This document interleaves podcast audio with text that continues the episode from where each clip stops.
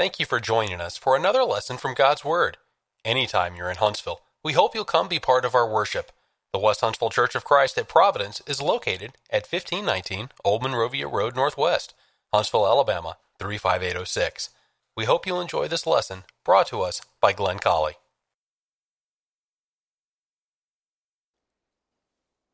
Our scripture this morning comes from the book of Isaiah, the chapter is 41, and the verses are 10 through 14. I shall be reading from the New King James Version. Fear not, for I am with you. Be not dismayed, for I am your God. I will strengthen you. Yes, I will help you. I will uphold you with my righteous right hand. Behold, all those who were incensed against you shall be ashamed and disgraced.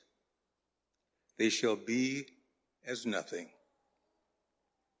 And those who strive with you shall perish. You shall seek them and not find them. Those who contended with you, those who war against you, shall be as nothing, as a non existent thing. For I, the Lord your God, will hold your right hand, saying to you, Fear not, I will help you. Fear not, you worm, Jacob. You men of Israel, I will help you, says the Lord and your Redeemer, the Holy One of Israel. Amen. You may be seated.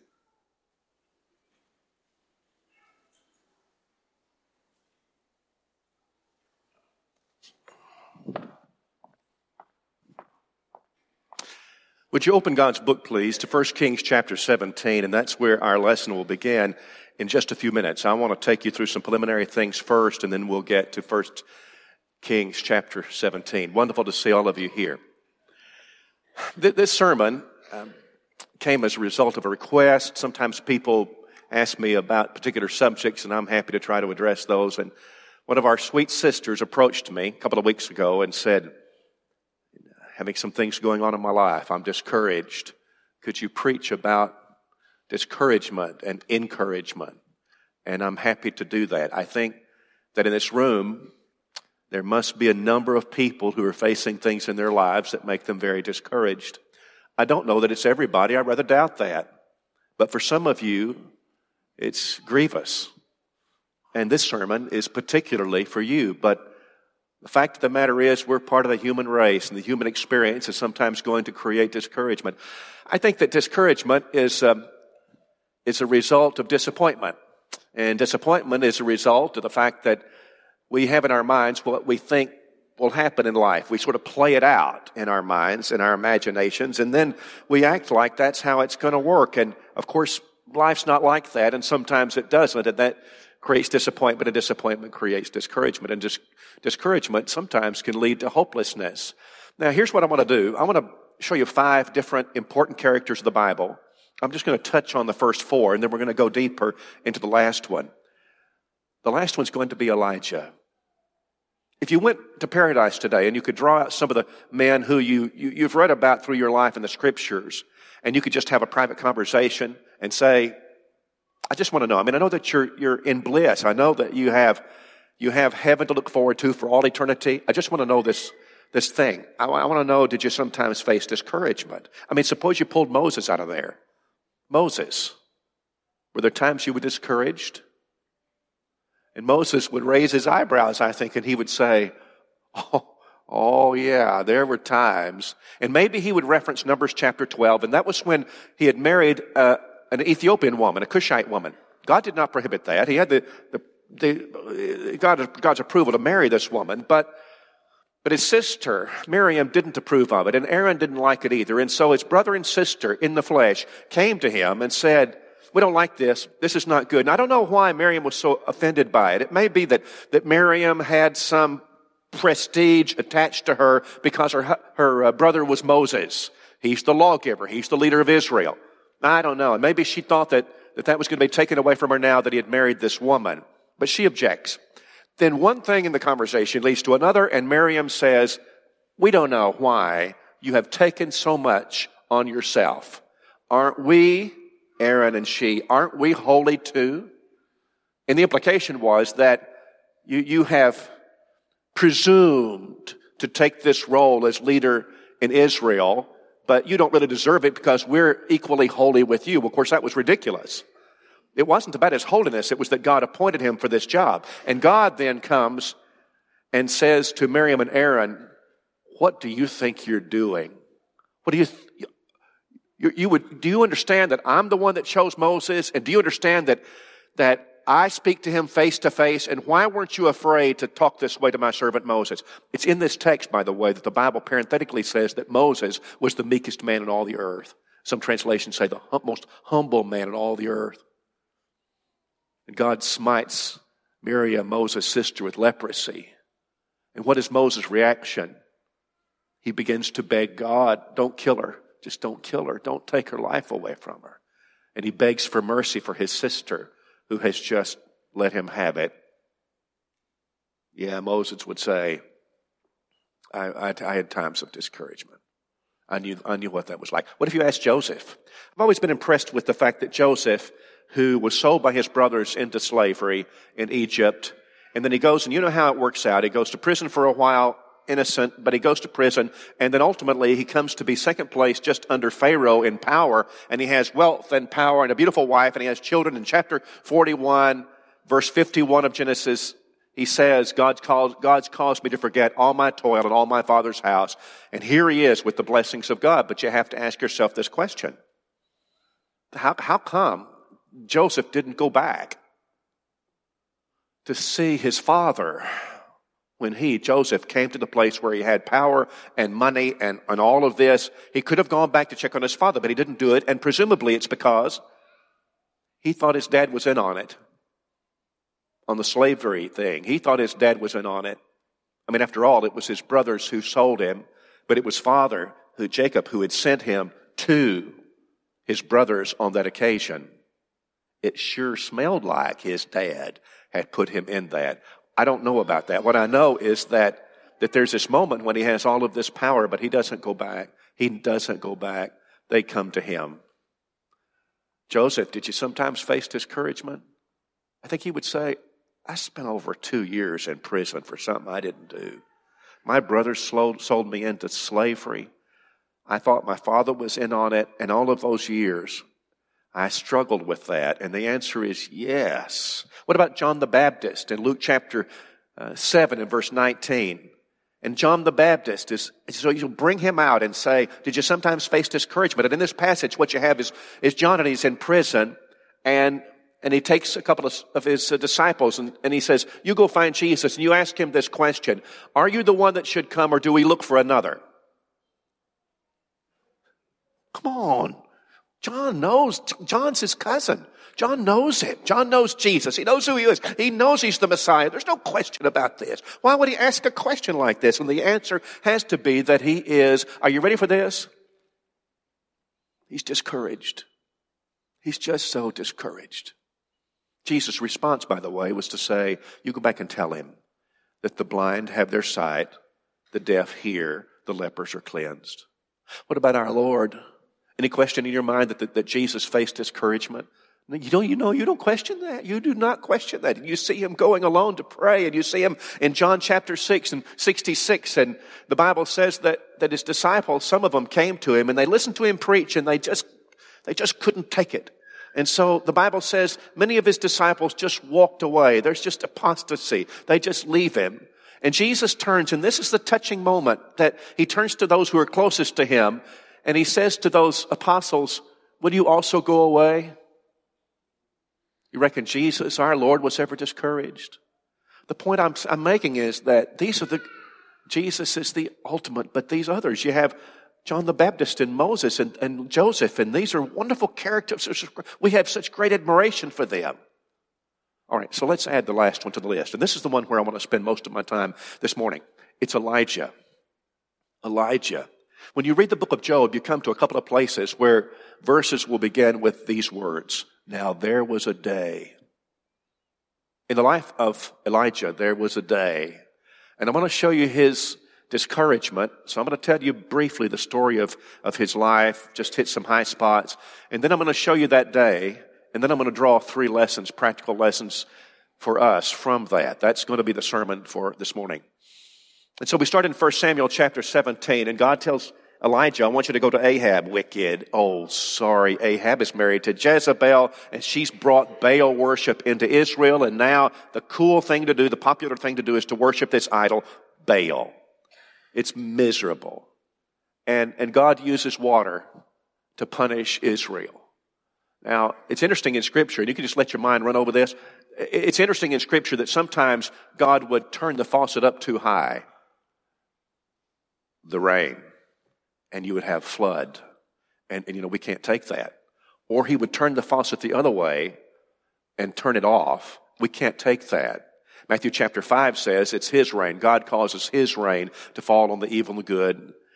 His sun on the, the, the it's his rain, and I'm rather glad about that. So God says, go to Ahab and tell him it's not going to rain.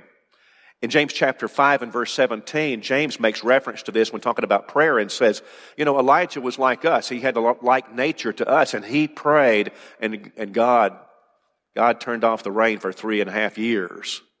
Well, that's back to 1 Samuel chapter, uh, 1 Kings 17, our text this morning. So, it's not going to rain. Now, I want you to remind you, because we're going three and a half years, and and you, your famine sets in. But when you read that, I know what comes to your mind. What, hap- what would happen in Huntsville, Alabama, if we didn't have rain for three years? I mean, I mean, we would we'd be in trouble really fast. Well, bear in mind that in in Samaria they had these cisterns, and we've talked about the cisterns in that part of the world, and the rain only came once a year, and they would dig these tremendous cisterns that were magnificent and huge. And in the rainy season, those things would fill up and it would be plenty of water for the, all, all, the year. You go there now and you say, wow, this, there's no water here. This is just dry. Yeah, but they had the cisterns and it was big enough to supply the people the, the water they needed for the year. Well, the cisterns were huge and the cisterns would sustain them for a long time. And now you have three years, three and a half years, but I'm telling you, they're getting low and they're barely surviving in chapter 17, Elijah has to go. So God says, now things are going to get kind of dicey. I want you to go to, to Cherith, go east and go to, go to the brook Cherith, and there I'm going to sustain you. And so God sends ravens in the morning and the evening, and they, they bring him bread and meat, and then he has water from the, the, the brook there. And he has sustenance. But the drought was rough, and before long the brook dries up. Cherith. And God says, now, I want you to go to the widow at Zarephath, and she will sustain you. So he goes there. And he finds her. That's not hard. And when he gets there, uh, he finds her easily, and, and she is gathering wood, some sticks. And he says, Would you bring me a cup of water? And she says, Yes. And she went to get a cup of water. And he said, Oh, and could you bring me a piece of bread, please? I'm hungry, a piece of bread. She said, Look, I, I can't do that.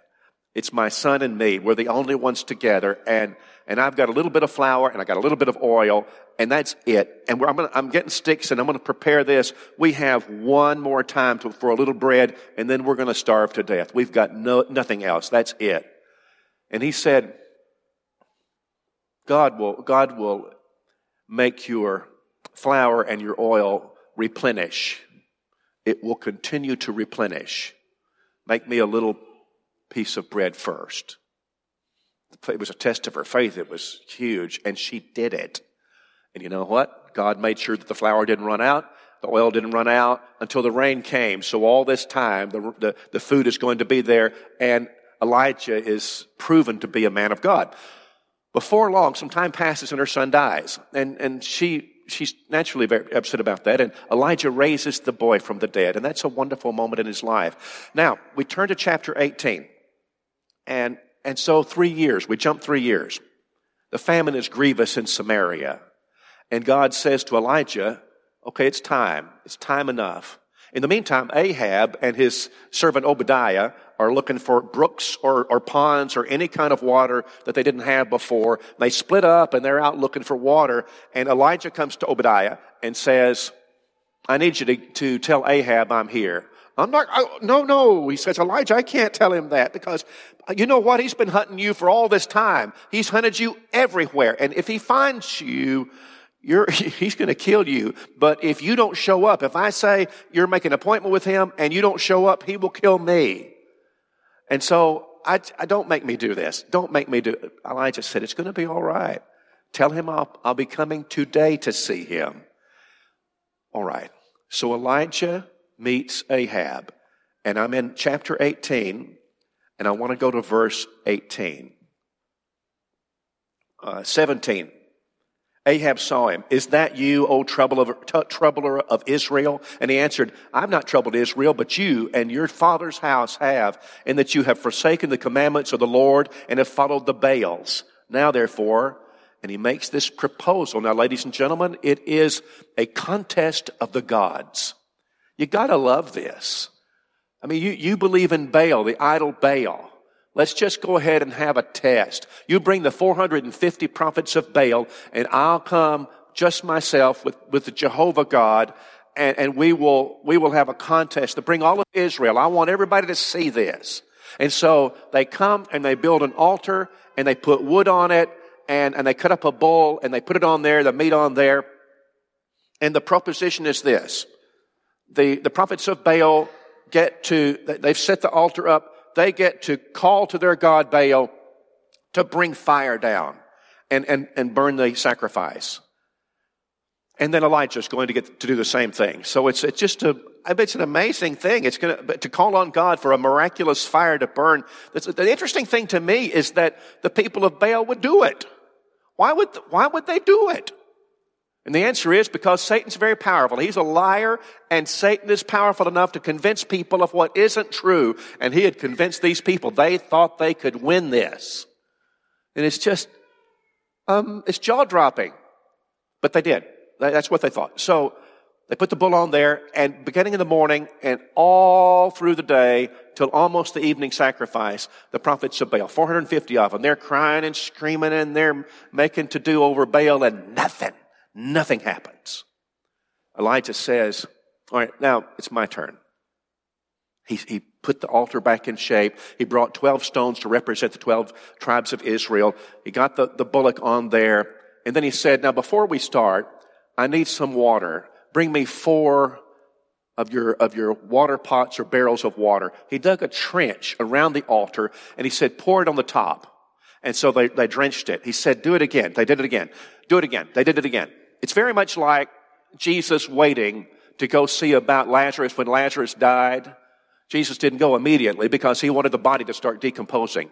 It was so that when he performed the miracle of raising Lazarus from the dead, nobody would wonder if Lazarus was really dead. In this case, nobody's gonna wonder if this is a mighty miracle of God. And so Elijah cries out to God. I suppose it was like a bolt of lightning I don't, I know that the Bible describes it as fire coming from heaven. You, you think about all that water and it happened in a moment. And when it happened, the fire was so hot that it didn't just burn up the wood and the bull and it, it just dissolved the stones. How many, what, how many degrees to just dissolve stones? And that's what happened. And of course, all the water was leaked. When it was finished, what you had is just a little crater there where the altar used to be. And it was so awesome. I've been, I've been there and looked at Carmel. By the way, do you know that Mount Carmel is still Mount Carmel? Where this happened? It's still there. Of course, it's still there. You can just stand there in the valley of Jezreel and just look at it. And, and, and when I did, I, I just imagined that altar on top of there and how that must have been. The moment was so powerful that Elijah says to the people of Israel who now have figured this out, I want you to go and don't let any of those prophets of Baal escape and bring them bound down to the brook and they took them and executed all 450. The purpose of Elijah is to rid Israel of Baal. We've got to come back to God. He will not approve us, and we will not survive that. This is the only way. We've got to rid it of this disease called Baal worship.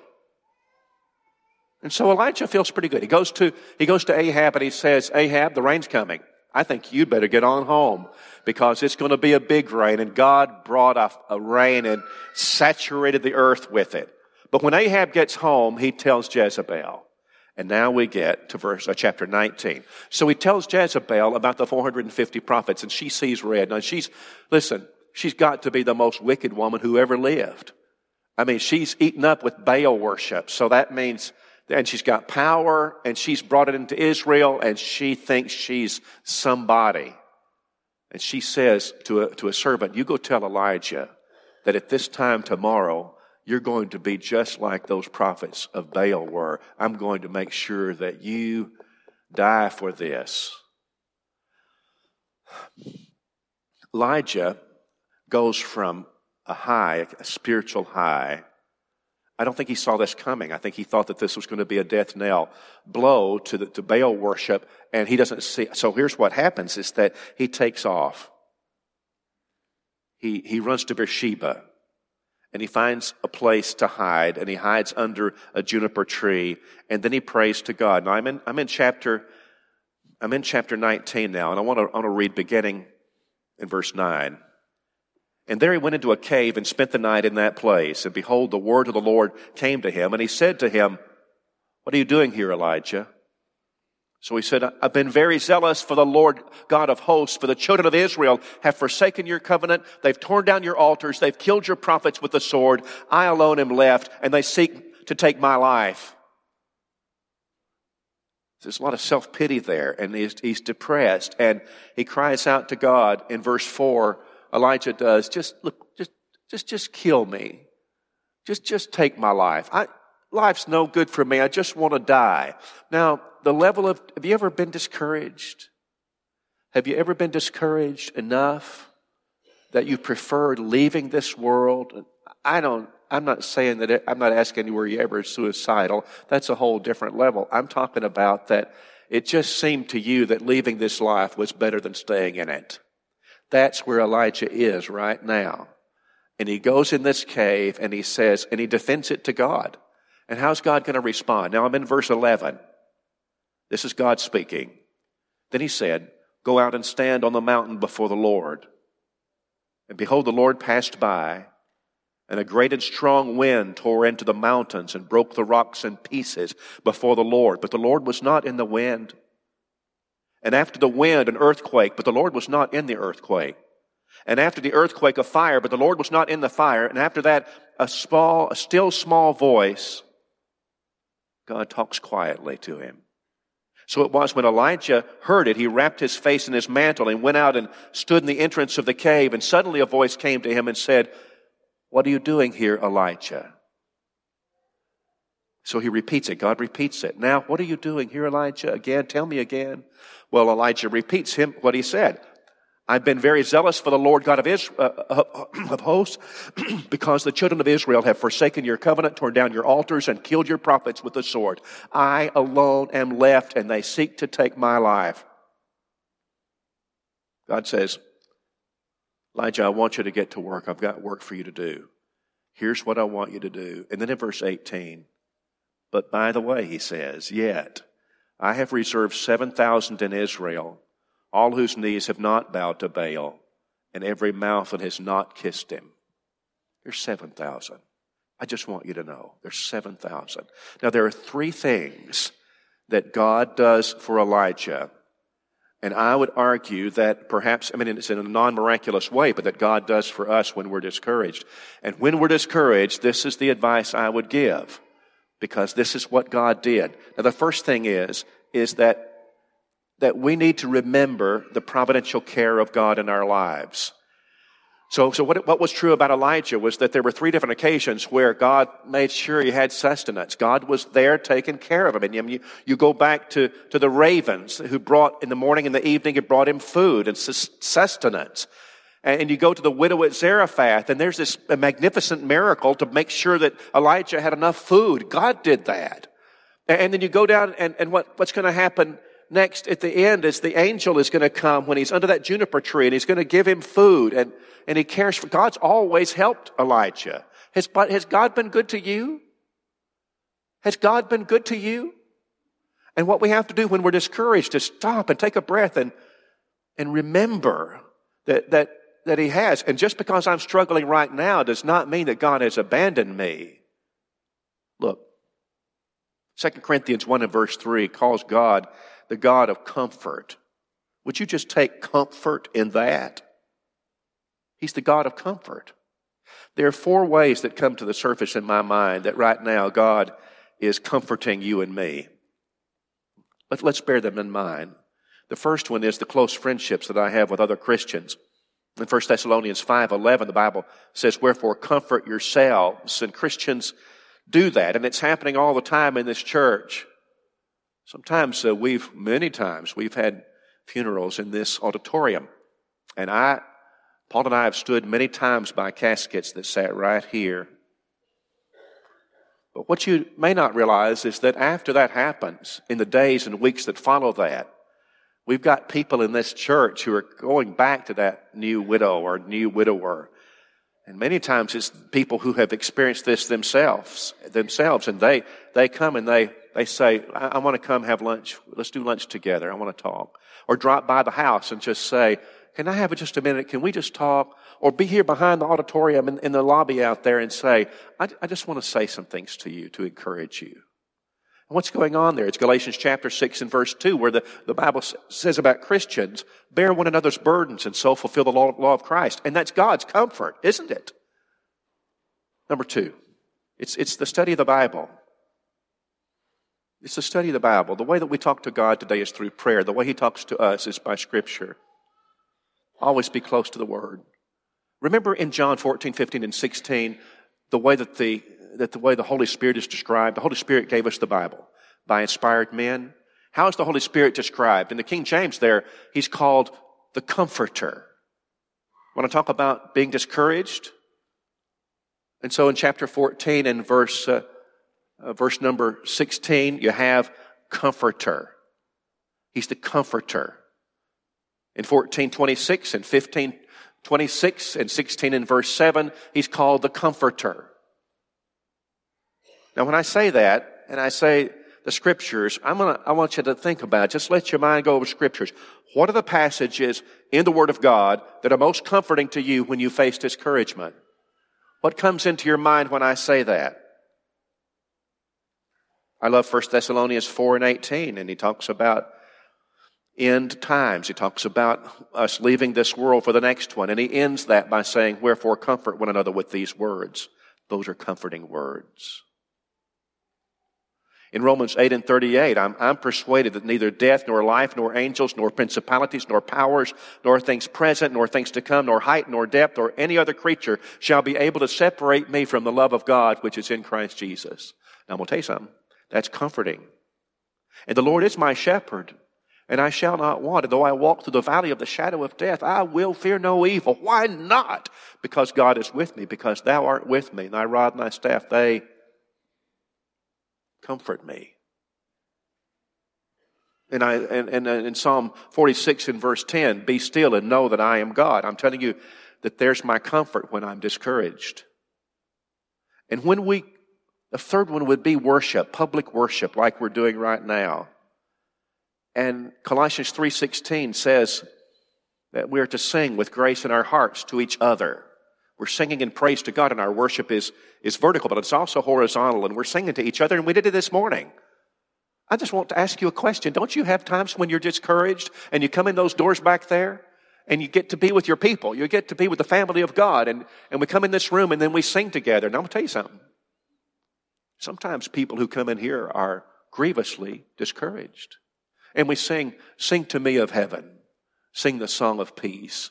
From the toils that bind me, it will give release. You believe that's true? Yeah, it's true. And we don't forsake the assembling of ourselves together as the habit of some is, but we exhort one another, and so much the more as the day approaches. It's about prayer.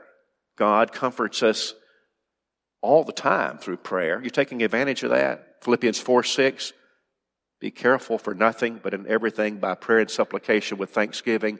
Make your requests be known to God, and the peace of God that passes understanding will keep your hearts and minds. What is that? Except comfort when you're discouraged.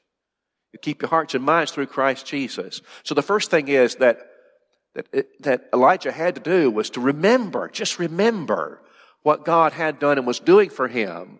Don't be saying, I just want to die because life's no good. Don't say that. God's still there. Now, here's the second thing. Never let discouragement make you lose your grip on the reality of God's presence in your life. So what does God do? Now, here's, here's Elijah. His life is threatened and he goes, he goes and he's hiding in a cave and God comes and says, Elijah, what are you doing in there? What are you doing? I'm telling you what I'm doing. All of Israel's forsaken me and they've forsaken you and they've torn down the altars and now I'm the only one left. And they're seeking my life right now. That's what I'm doing in the cave. And then God does these things. He shakes the rocks. He blows the wind so hard that you can't imagine. There's fire. And then he said, Now tell me again why you're in this cave. How, what, what sense do you make of that? The point is that Look, God hadn't left him. God was still there, but not just that. Baal is a figment of people's imagination. God, Jehovah, is real. And he is beyond powerful. By the way, Elijah, do you remember that God's still here and that he's still all powerful? Do you remember that? See, a man discouraged needs to remember that. God hadn't moved. God, God is still there and he's still every bit as powerful and eternal as he ever was. Time is filled with swift transition. Naught of earth unmoved can stand. Build your hope on things eternal. Hold God's unchanging hand. I learned this from Paul, you know. Don't, don't you ever let discouragement make you lose your grip on God's reality and presence. And in 2 Timothy 4, verse 16, he said, At my first answer, nobody stood with me, but the Lord stood with me. But the Lord did. There's no temptation taken you but such as common to man, but God is faithful. Is He still faithful? Is He still faithful to you? Who will not permit you to be tempted above that you are able, but will with the temptation make also a way of escape. Matthew 28 and 20, after the Great Commission, He said, And lo, I'm with you always, even to the end of the world. Is He? Is that true? Ephesians 4 6, there's one God and Father of all, who's above all and through all and in you all. Is that true? Is it still true? Hebrews 13, 5 is very dear to my heart. I will never leave you nor forsake you, so that we may boldly say, The Lord is my helper, and I will not fear what man shall do unto me. Sometimes we just need a really good dose of the reality of God's presence. He's still the same God, and He's still on His throne. And I declare all is well. Hebrews 1:14 The angels of God are called ministering spirit sent forth to minister to those of us who are part of his kingdom. I don't know all about that. I know very little about it, actually. I just know the Bible says that it's true. And here's the third and final one. What do we learn? You've got to allow God's people to build you up. So after God had shown his magnificent power and then had Elijah to repeat himself, then, then God very gently, in a small, still voice, he talks to him calmly, very calmly, calmly. And he says, Now, here's what I've got for you to do. You, you've had rest and sustenance, and now I want you to get up and I want you to get back to work. I've got things for you to do. You've got purpose in your life, and it came straight from me. So here's what I want you to do. And then one more thing, Elijah. There are 7,000 of my people who have not bowed the knee to Baal. They haven't kissed Baal. what's that about? It's just that, okay, this, this jazz about how that, that you're all alone now and they seek your life. Well, maybe they seek your life, but you're not all alone. You just, you just don't know where they are. You just haven't seen them. I, I, there's, there's another instance of this, if I can just touch it. In 2 Kings 6, verse 18, and Elisha is very unpopular with the king of Syria who's trying to destroy Israel, trying to war with them and destroy Israel. And Elisha, by this time, has taken Elijah's place. And, and so he and his servants go to Dothan, or servant, one servant, go to Dothan. And I guess they're hiding out. And, and the king of Syria surrounds that little town all the way around for the purpose of killing Elisha. I got to get rid of Elisha, prophet of God. And the servant says, Elisha, they're all around here. I don't think this looks good at all. We don't have a chance. And Elisha just smiles and says, Why? The number that's with us is greater than the number that's with him. What do you mean? And Elisha prays to God and said, God, open up his eyes. Let him see what I see and there was horses. He opens his eyes, and now you have the angelic host that's all the way around them. And Elisha was right. The horses and their riders and the power was magnificent. He just couldn't see them. He, he just couldn't see them. In 1 John 4 and verse 4, we read these words. Ready? Now, are you discouraged? Have you been, are you going to be discouraged? Probably so sometime. Ready? Greater is he that is in you than he that is in the world.